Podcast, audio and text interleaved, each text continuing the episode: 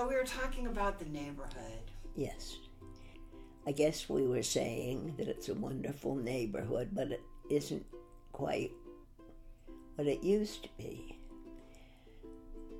But then I said that I didn't think any neighborhood was what it used to be. So when did you move into this neighborhood? Well, if we can count the next block, which I think we can. We can. In 1959.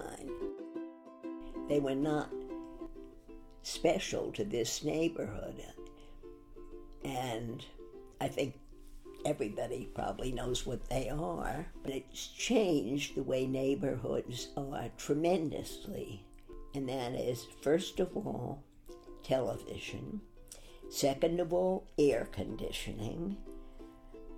Third of all, fear of bad people, strangers, particularly people who would harm children.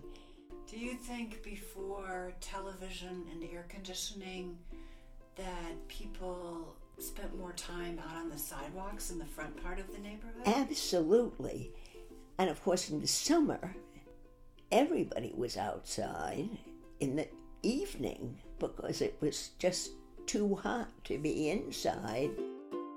People said good evening, and so you might not have been close friends with everybody, but you more or less knew the big things in everybody's life, sort of what was happening. Oh, well, that's another thing, of course, which we forgot. As one of the very big changes is that women now, instead of being home making a neighborhood, are making a career. And of course that's a good thing, but it's not so good for the neighbor. I never would have thought that my house and my neighborhood would be such an important part of my life. But now, it's just terribly important to me. I would just hate to move. Well, hopefully you won't.